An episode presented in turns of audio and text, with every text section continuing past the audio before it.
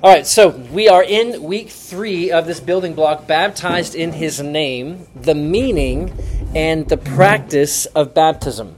We're looking at the meaning and the practice of baptism. Last week, we looked at early church history, beginning with the document called the Didache, and we went right up to the Reformation in 1547, looking at the Council of Trent and what they said about baptism.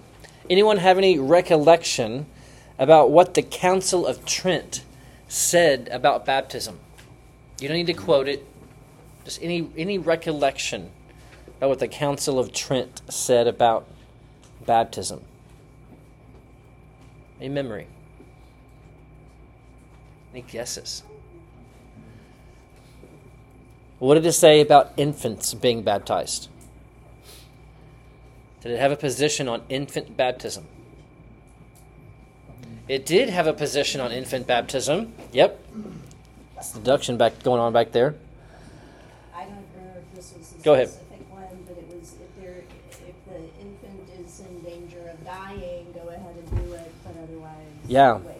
Some historians believe one of the first reasons they might have started to baptize babies was because they were afraid they were going to die. So they thought they could come, somehow bring them into the covenant before they died. Yeah. What happened, according to the Council of Trent, when you baptized an infant? What happened to that infant? Was it something merely external, or did something happen to that baby? Cal. Yeah, we have original sin. That's the problem. And, and say it again. Original sin was taken care of. Yeah. Actual regeneration happened. Infants can have faith, actually, according to the Council of Trent. Uh, we don't have to say much about that to know if you're a member of our church, that's not what we believe, but we're going to be working out the rest of the building block. What do we actually mean? And we're going to see some of those things today get worked out in our church's church history. So you see, week three is from the Reformation to Milwood to our church. This is a mercifully short look at some very high mountaintop points between the Reformation and Milwood Baptist Church. So this is, uh, I think, the closest that we can get right now in, my historical efforts to see where do our roots connect back to the Reformation as Milwood Baptist Church. Go ahead and go to page two. A very helpful book is Thomas Kidd's Baptists in America. Very helpful book about the history of Baptists in America. If you're interested, uh, it's a wonderful, very easy to read, very helpful uh, and enlightening. Thomas Kidd said, Radical Puritanism produced the first Baptists in America. And while many historians have identified liberty of conscience as these Baptist chief concern, liberty of conscience served a higher purpose the right to practice believers' baptism. Baptist in America, where do we come from? The historical chain goes back to Puritans in Reformation England. In England. So we see, page two there, first hints of Baptist in the England Reformation. Puritans in the English Reformation. This is from Thomas Kidd. Hints of a Baptist movement existed in 16th century England, mostly among the English separatists. Anybody know what the word separatists is referring to historically? What is a separatist in 1500s in England? Separating from the Catholic Church? Separating from the Catholic Church. Uh, this is even within those people who are separating from the Catholic Church. Anybody else? So it's true, but a little bit more tight than that. Separating from the Church of England. Separating from the Church of England. Yeah, there was two Puritan views. One of them was let's try to reform the Church of England, which had gone infant baptism and pedo uh, and Presbyterian. Let's try to reform the church. Separatists said it's it's a lost cause. We need to go start our own churches. Let's go out into the fields and start gathering there on Sundays. We need to separate from the Church of England because it is corrupt and it is irredeemable. So the First Baptists were among English separatists, members of radical branch of Puritanism. The Puritans believed that they should reform or purify the Church of England from within, but the separatists believed the Church of England was corrupt beyond redemption. True believers should separate from it, they warned. By the early 17th century, some radical separatists concluded that complete purity in the church demanded a rejection of infant baptism. That's an important sentence real purity in the church demanded a rejection of infant baptism. Infant baptism reflected an inclusive geographic view of church membership. So, if you were in England, if you were going to be part of a church, you did not go church shopping. That idea could not be more foreign to England in the 1500s. Where was your church? Your church was the 7827 church. You're, you're a member of the church in your zip code because you got baptized as an infant there, and that's where you live. That's your church. And you have a, a pastor there. Infant baptism reflected an inclusive geographic view of church membership that both Roman Catholics and Anglicans embraced. Introducing the children of church families, Christian families, into the church as, quote, quasi members. But what if those children never experienced conversion? The practice necessarily brought into the church people who, according to the Calvinist view of Puritans and separatists, were not members of the elect. So we have here at infant baptism people who are being counted as the church, but they were never converted. They never actually expressed faith in Christ, never actually put their faith in Christ at all. They were not members of the elect, the chosen people of God. Baptists sought to clear up this confusion and foster a pure church membership by baptizing only those who had actually experienced conversion. Baptist movement began by saying, let's do our best to only baptize people who we see evidence of actually having been converted by the Holy Spirit. That's where the Baptistic movement began. That gets us to 1540. You see Puritans in England. John Hooper's conversion to Protestantism came around 1540, one of the first, er, one of the earliest Puritans, when he got a hold of two treatises written by Swiss Protestants. Hooper would be one of the first casualties of the Puritan participation in the Reformation. He was burned at the stake in front of a crowd of 7,000 people when Queen, that's Bloody Mary, sought to squelch out any Reformation roots in England. At least 280 Protestants of all ranks and stations of all life, including 56 women, chose the flames above Catholicism. This led to Puritans being scattered to Switzerland, Holland, and Germany. I marked it here, and I would highly recommend this book called Hot Protestants A History of Puritanism in England and America. Uh, I've just been reading this uh, this summer, and it's uh, it's actually wonderful. It's easy to read as well. Uh, I think you would enjoy it. So we see here from the in 1540, John Hooper, one of the earliest Puritans, um, was burned at the stake uh, for the things that we now hold uh, so easily. 1608, Puritans in Holland. Puritans in Holland. So we see that initial dispersion led some Puritans to move to Holland. You see that quote from John Smith only Christian believers could receive true baptism, and only authentic Christian churches could offer true baptism. This is the kind of stuff that will get you killed in 1500s England. Only Christian believers could receive a true baptism, and only authentic Christian churches could offer true baptism. A little bit about the Puritans in Holland. The first English Baptist church in Holland was founded by separatist John Smith, who was educated in Cambridge. In 1600, Smith began serving as priest of the church in England in Lincoln, northeast England. Two years later, Smith was removed from his pastorate for, quote, undue teaching of matters of religion, his teachings about baptism, and even his preaching, for that matter. Uh, Smith became a minister of a separatist congregation. His separatists fled persecution by local authorities. They arrived in the relatively free environment of Amsterdam in 1608.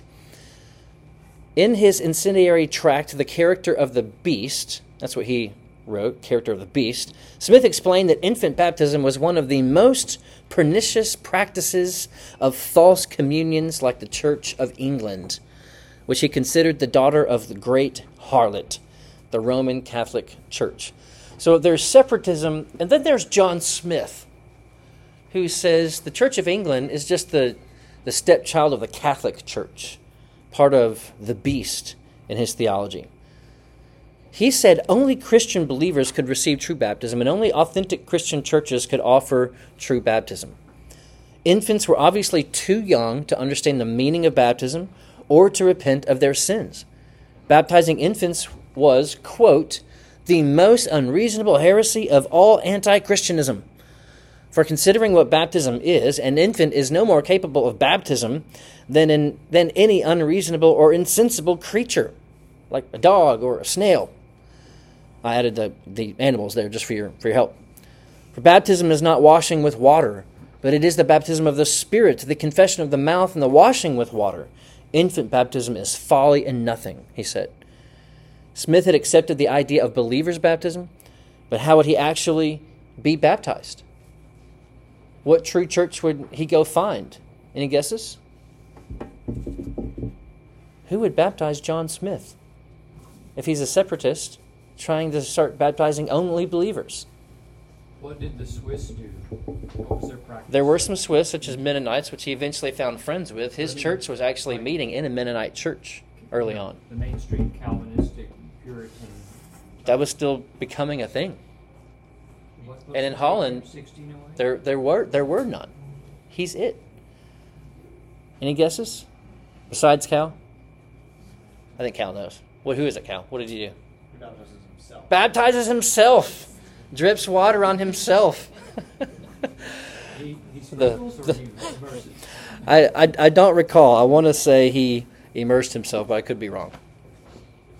Um, so this is this is John Smith Puritans in Holland. They make a break. He begins a movement of baptizing believers, not infants, as a separatist who was kicked, pushed out, if you will, from England out into Holland. Uh, very long story short, those Puritans became the Puritans who moved to America, who came to Massachusetts Bay Colony and established Puritan churches here in America. A generation later, in 1638, we have our first Baptist church in America by Roger Williams in Independence, Rhode Island. Anybody ever been to that church? Raise your hand if you've ever been to Independence Baptist Church in Rhode Island, like on vacation recently. Anybody ever been there? Darren, Darren, you were just there, right? You were just at Uh, Independence, or did we did we cross history? No, I get, no, that's it then. Okay, I think that was the one. Yeah, okay, you were there. I did the tour. I think you were there, Darren. there. According to It you, was a different state. It it was kind of a quick vacation. they're they're basically the size of counties up there once you get there, so it's it's hard to tell where you are. I recommend Yeah, going sounds like he had a blast. Uh, really memorable experience. Roger Williams uh, was also a lawyer. He was only the pastor at this little church for three months. Uh, and then he left because of persecution, went and founded uh, a new church, ended up getting out of the pastorate, was put in prison for starting this church, was kicked out of Massachusetts Bay Colony uh, because of his uh, beliefs. So Baptists from the beginning have been persecuted for believing we can go start our own churches and we can baptize whoever we want. And we do that as a local church. That'll get you kicked out, that'll get you put in prison. Uh, it got John Smith, uh, not John Smith, uh, John Hooper killed by Bloody Mary. So we begin to see what Roger, what Roger Williams was tapping into begin to work itself out in Northeast America in the 1600s. So just a couple of examples, just a little sn- couple of snapshots of how people reading the Bible on their own began to desert even Puritanism that baptized babies and Puritanism that was not separatist. Puritanism that demanded if you're going to be a member, if you're going to vote in city council, if you're going to vote in government elections, you're going to be a member of the local church, or else you can't vote. There's a syncretism between government and the church. So, a couple of examples. Uh, 1654, Harvard president Henry Dunster.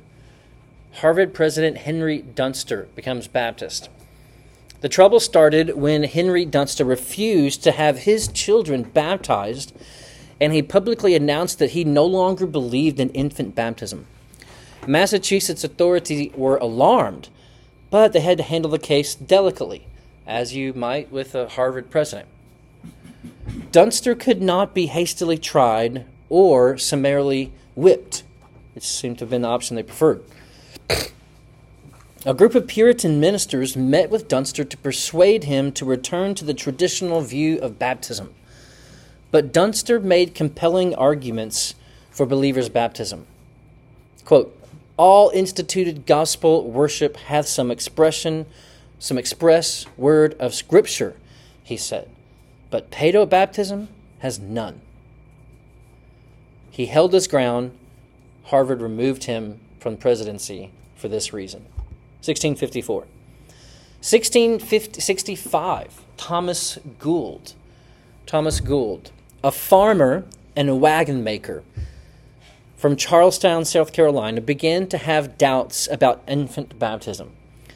In May 1665, Gould and eight others were baptized as believers by immersion. They signed a church covenant declaring that, quote, the Church of Christ, commonly, though falsely called Anabaptist, were gathered together and entered into fellowship and communion with each other, engaging to walk together in all the appointments of their Lord and Master, the Lord Jesus Christ, as far as he should be pleased to make known his mind and will unto them by his word and spirit. Several people who had already received believers' baptism in Baptist churches in England began to move from their cities to join Thomas Gould's church because of their rejection of infant baptism and their belief in believers' baptism. In the summer of 1674, Gould and his followers slipped into Boston and began meeting in a private home there. Gould led the congregation for one more year until his death on October 27, 1675. But the church carried on and grew with about 80 people having been baptized into membership by 1680. They built a meeting house that opened in 1679. Officials tried repeatedly to stop their public meetings, on one occasion, even nailing the door shut. But continuing pressure from London for religious toleration broke Boston's resistance. And in 1681, the General Court gave official approval for Baptists to meet publicly. Significant change for Baptists in America in late 1670s and 80s. We were allowed to meet publicly without fear someone was going to come lock the door.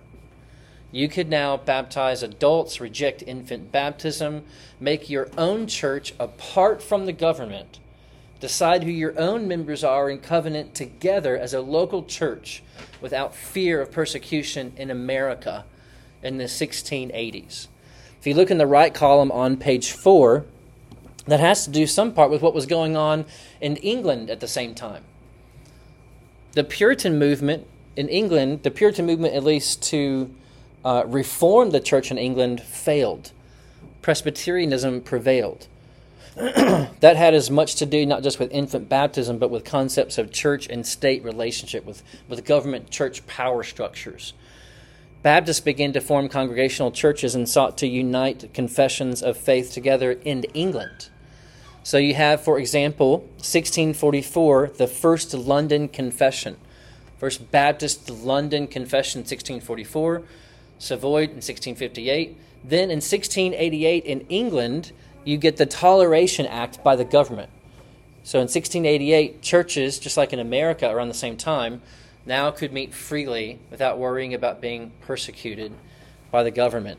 1689, the Second London Confession uh, was written and ratified And that would be the statement of faith for the Metropolitan Tabernacle, where Charles Spurgeon would come be a pastor in the late 80s. And that is still their statement of faith today. If you go on uh, Metropolitan Tabernacle London, you look up their stuff, the Second London Confession from 1689 is still their statement of faith today. Actually, fascinating and quite rare. So while that was going on in England and that freedom was being won, it began to pressure Puritan led governments here in Massachusetts and beyond to allow that kind of freedom here in America as well. So we were kind of an earlier receiver of a freedom that they'd been fighting for for decades through, uh, through ups and downs of kings. Some kings were happy with Puritans, some wanted them dead. So, Nathan? Yeah. Um, when you talked about Presbyterianism prevailing in the Church of England, hmm um, of course, that doesn't mean Presbyterianism as a denomination. It means something else. One of the things that mostly meant was that the king still had his hands in the church at the time. The king had had, had power. So over the beginning of Presbyterianism, the king would would say who the bishops were going to be, but could also go so far as to appoint preachers in churches. And that had begun to erode from the bottom up. So that in the 1680s, now your Presbyterianism, your, your Anglican church, just has the king saying, okay, let's, let's basically uh, let, us kind of meet in the middle. I will appoint the bishops, but the bishops can appoint the pastors. So the king still has his hand on the church, but there's the idea that we kind of get to choose our pastors on a lower level. That kind of power structure was what left Presbyterianism in more power and a place in government than the argument for infant baptism itself. That was actually predominant. All right, good question. So in 1740s, on page four, we begin to see Baptist statements of faith develop in America. So we're you know, about 200 years from John Hooper, but now in America, on the other side of freedom, on the other side of a lot of theological development and Baptistic practices, we begin to see Baptist grow exponentially in, uh, in New England. In 1740, churches got together and wrote the ratified, you could say, the Philadelphia Baptist Association. And they had a statement of faith which was influential for multiple associations in New England for Baptist churches. So, like we begin to see Baptist statements of faith in New England there on the right on page four, we begin to see those in America primarily in 1740 going forward. Philadelphia Baptist Association, 1751, Charleston, South Carolina Baptist Association, Sandy Creek in 58, New England Association, 67, and then a, a large one later, the New Hampshire Baptist Confession in 1833. All of these were almost entirely modeled after the Philadelphia Baptist Association. There's some borrowed language from the 1689 confession on the other side of the pond, but mostly the 1833 New Hampshire borrows language from the 1740 Philadelphia. So we're starting to see where our church history comes from. We're getting closer now to Milwood Baptist Church. Uh, go to page five. this is some of the statement of faith from the Philadelphia Baptist Association in 1740 churches, Baptist churches were growing exponentially, being planted exponentially, so they began to form associations together. Uh, they began to unify, not like a Presbyterian model, like John asked about, in terms of who gets to rule over each other, but partnering together, saying we affirm these together, and eventually we'll help plant churches together and send missionaries together.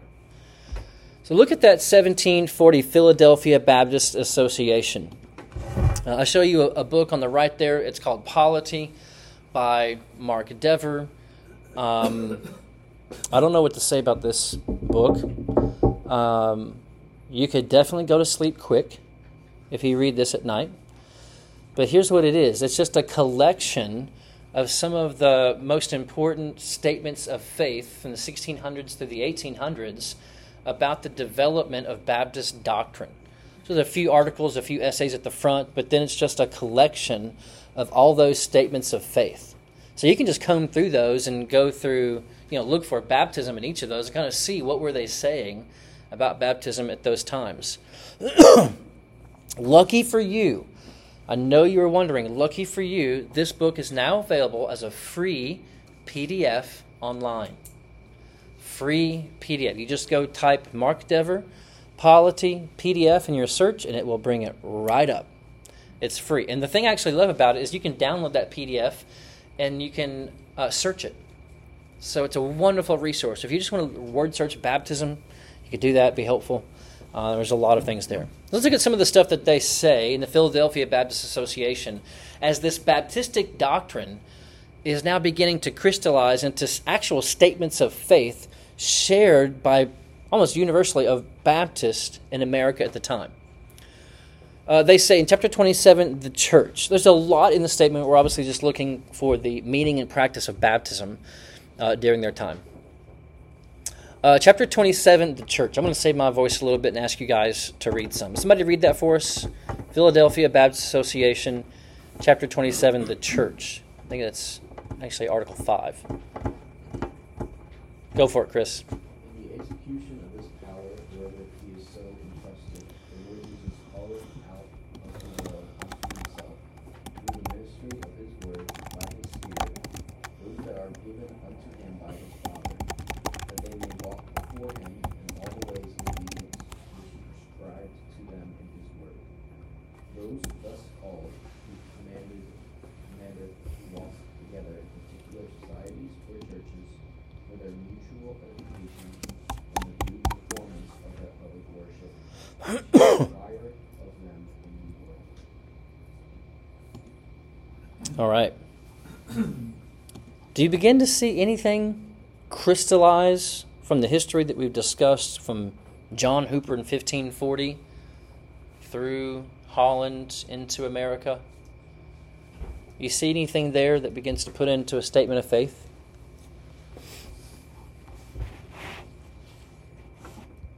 It's a select group of people. Okay, where do you see that? What do you mean? The discussion of the ones that he called, Mm-hmm. that it's not just the locality. Mhm. and Because you live in this area, you go to that church and you're baptized and.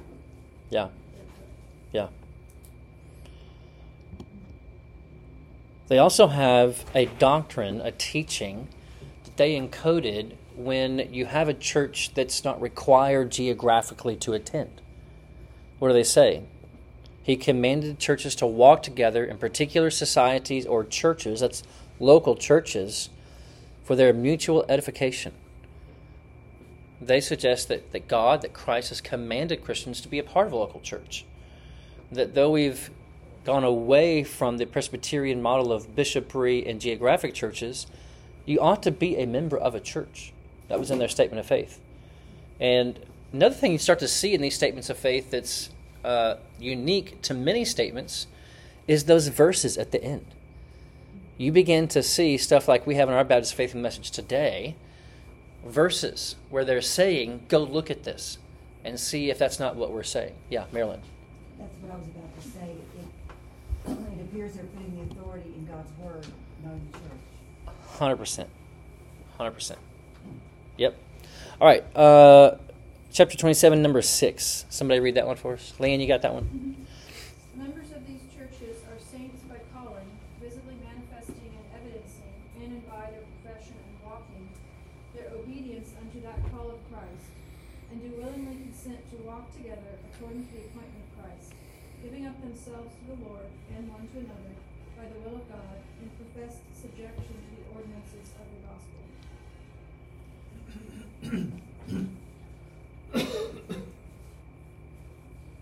What would be the ordinances of the gospel that they're referring to? Baptism and Lord's Supper. Yeah, baptism and the Lord's Supper. Yeah. Giving themselves to the Lord and to one another by the will of God in professed subjection to the ordinances of the gospel. I submit myself to baptism. I come and submit myself to the Lord's Supper, submit myself to the Lord and to the church together in those.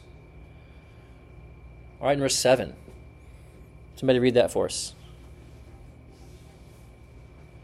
Any volunteer? To each of these All right. churches thus I'll get you next. According to his mind, word and his word. He has given all that power and authority, which is in any way needful for their carrying on that order in worship and discipline, which he hath instituted for them to observe, with commands and rules for the due and right exerting and executing of that power. This one's a little wordy, but this is getting at local church autonomy. The local church has the authority to look over the church together. You don't have to answer to your bishop, you don't have to answer to the head of the Church of England. You have the authority uh, to handle such matters in the local church together. Michaela, why don't you read number 12 for us? as all believers are bound to join themselves to particular churches when and where they have opportunity to do so.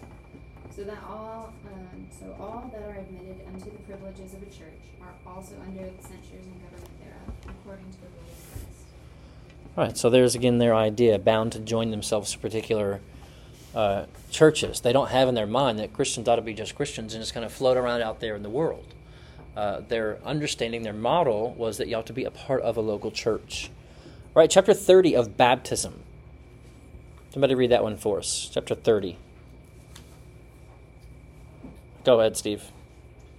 Baptism is an ordinance of the New Testament ordained by Jesus Christ to be unto the party baptized, a sign of his fellowship with him in his death and resurrection, of his being engrafted into him, of remission of sins, and of giving up unto God, through Jesus Christ to live and walk in newness of life. So we see here the meaning of baptism. What is the first meaning of baptism? A sign of fellowship with the Lord, a unity with the Lord, we would say, with his death and his resurrection. You are now united to Christ. That's what baptism means. You're saved, you're new, your sins are forgiven because you have believed on Jesus' death for your sins and believe that he raised from the dead. So you're connected to Him now, spiritually speaking. That's what baptism symbolizes. Not just something that happened to you, but your connection to Christ. Uh, number two, Luke McClendon, you with us, man? Top of page six. You want to read number two?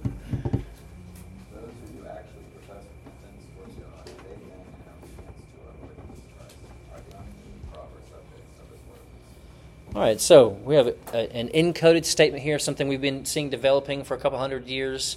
Only those who actually profess repentance towards God. An infant cannot do that. And we will not baptize an adult who does not do that either. So only a professing repentant adult, not an infant, uh, would be someone that we actually baptize in that ordinance. Uh, number three, Steve Palaka, you want to do that one for us? The outward element to be used in this ordinance is water, wherein the party is to be baptized in the name of the Father, and of the Son, and of the Holy Spirit. All right, somebody read number four. Immersion or dipping a person in water is necessary to the due administration of this ordinance. All right, so we see here a practice. It means unity with Christ, therefore, we practice, you actually go under the water. Uh, we don't just drip some things, some drops of water on your head. We actually immerse you entirely in water to signify the immersion that you've had spiritually in the Holy Spirit and into Christ's death and resurrection. All right, chapter 32 of the Lord's Supper. Somebody read that one for us. Greg, you got that one? Chapter 32?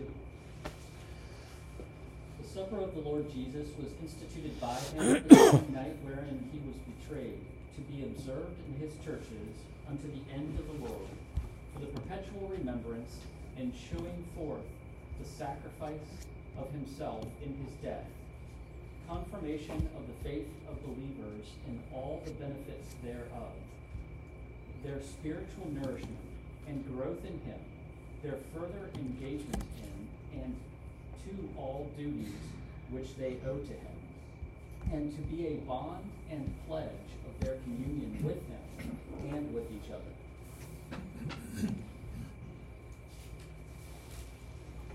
All right. Observed in the church perpetual remembrance of Christ Himself, confirmation of faith of believers. What does it mean to take the Lord's Supper? It means to have a confirmation of the faith of the believer.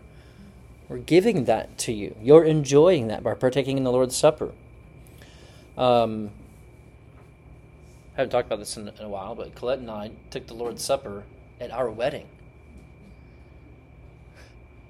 I don't think I would do that again. Get married, that is. I'm happy to be. I'm happily married, but I would also, if I were to get married again, I would not take the Lord's Supper there together because it's a church ordinance. The church is there doing that. Um, I don't think anything happened to our marriage. We're, we're married. We're, we're whole. praise God. But the Lord's Supper happens in the church. You don't think you need to do that over? I don't need to do that over. No, one time is fine. Yeah. You you say what again? No. I was gonna. You're recording it. Okay. Yes, this is going online now. Thank you for reminding me. Yeah. Uh, I also have the power to edit later, so yeah. Um, you see this ordinance to be, and we see this language in the Baptist Faith and Message, a church ordinance, where the church is in it and over it and about it and that is particularly the local church and Baptist churches. We oversee the Lord's Supper at our church. We oversee baptism at our church. Now, 1740 may seem like a very long time ago for some of you. It is closer to some of your history than others, but it is a long way for us. But it actually is a pretty, a pretty predictable line. I think it's fair to say there's a line from the Baptist in 1740 to New Hampshire in 1833 to Milwood today. So look at a few things on page six. That New Hampshire Confession in 1833 that came out of the Philadelphia Confession in 1740, that was the basis for the Southern Baptist Convention Statement of Faith in 1925. So our statement of faith, which was amended in 2000, first written in 1925, came from 1833 New Hampshire, which came from Philadelphia 1740. So, doctrinally, there's our statement of faith history. What you see in our statement of faith goes back through the New Hampshire Confession back to Philadelphia in 1740. Also, the 1833 New Hampshire Confession was the Southwestern Baptist Theological Seminary founding statement of faith in 1908.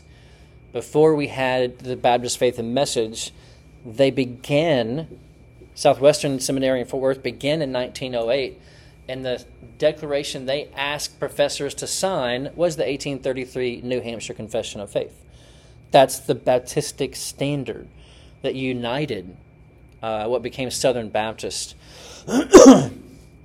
Next, Milwood roots Milwood Baptist American roots. Where do we see our roots? Most likely, this is our history according to Hyde Park Baptist Church. We go back to the Charleston Baptist Association, which, if you you don't have to scroll, but if you go back to page four, you'll see that Charleston Baptist Association was founded in 1751 in close alignment and fellowship with the Philadelphia Convention in 1740. Padgett's Creek Church, founded in 1784, was a member of the Charleston Baptist Association, so it seems. I have contacted Padgett's Creek Church more than one time over the years, including last week. And I cannot get any history that says they were absolutely a part of the Charleston Baptist Association, but they think that's the, that's the case because the Charleston Baptist Association in South Carolina eventually became the state convention of South Carolina, of which they were eventually a part of. Padgett's Creek planted New Hope Baptist Church. If you come to our membership class, you'll hear more about Padgett's Creek and New Hope. W.D. Beverly pastored New Hope in the 1860s. Where is New Hope? I want to say that was Union, South Carolina, northwest, east of Greenville Not to be confused with New Hope here in this area. Correct. That would have been New Hope in South Carolina. After that, from New Hope, W.D. Beverly comes down. He's actually pastoring in Elgin, Texas, But then he's going back and forth on horse between Elgin and Austin to preach for a few saints gathered in Austin. And those saints in 1894 said, Hey, would you please help us plant a church? And in, 19, in 1894, W.D. Beverly plants Hyde Park Baptist Church. Then in 1985, Hyde Park Baptist Church plants Milwood Baptist Church with Will Davis as the first pastor uh, here. Go to page seven. what are some uniting, uniting Baptistic practices on this side of the Reformation? Just a quick recap of the history of the meaning and practice of baptism in our American Baptist history. First one was religious liberty, voluntarily church membership in autonomous churches. It wasn't just about baptism, it was about the right to do church how you wanted to do church. Way before Lincoln was fighting against slavery, there was John Quincy Adams who was fighting for what? Anybody remember? The gag order? He was fighting for freedom of speech. He couldn't even talk about slavery on the Congress floor. So he had to fight for freedom of speech so that he could then talk about slavery, which led to Lincoln and uh, another movement later on. That was the that was the Baptist churches. They fought first not just for baptism of adults, but first for the right to baptize adults by having their own local churches. The necess- necessity of church membership. We ought to be a part of a local church, that we are commanded to do that as Christians. Pursuit of a regenerate church membership, no more infant baptism. Best we can tell, if you're actually a member of the church, you are actually regenerate by the Holy Spirit baptism by immersion, the practice of membership and discipline, and the congregational oversight of membership, baptism, Lord's Supper. The congregational oversight, that is congregationalism, if you're looking for an ism, right? Congregations, not just the pastors, actually play a part in overseeing the local church. You see all of those things in our Baptist Faith and Message statement of faith. So that is from the Reformation in 1540s, from John Hooper to Milwood Baptist Church. It's a flyover. It is a, you know, a flying and glancing down at some of the peaks, but it shows the history of how we got to have statements of faith and practices and meanings for baptism like we have today. Where did it come from? How did we get here? It's a little picture. Let's pray. We'll come back next week.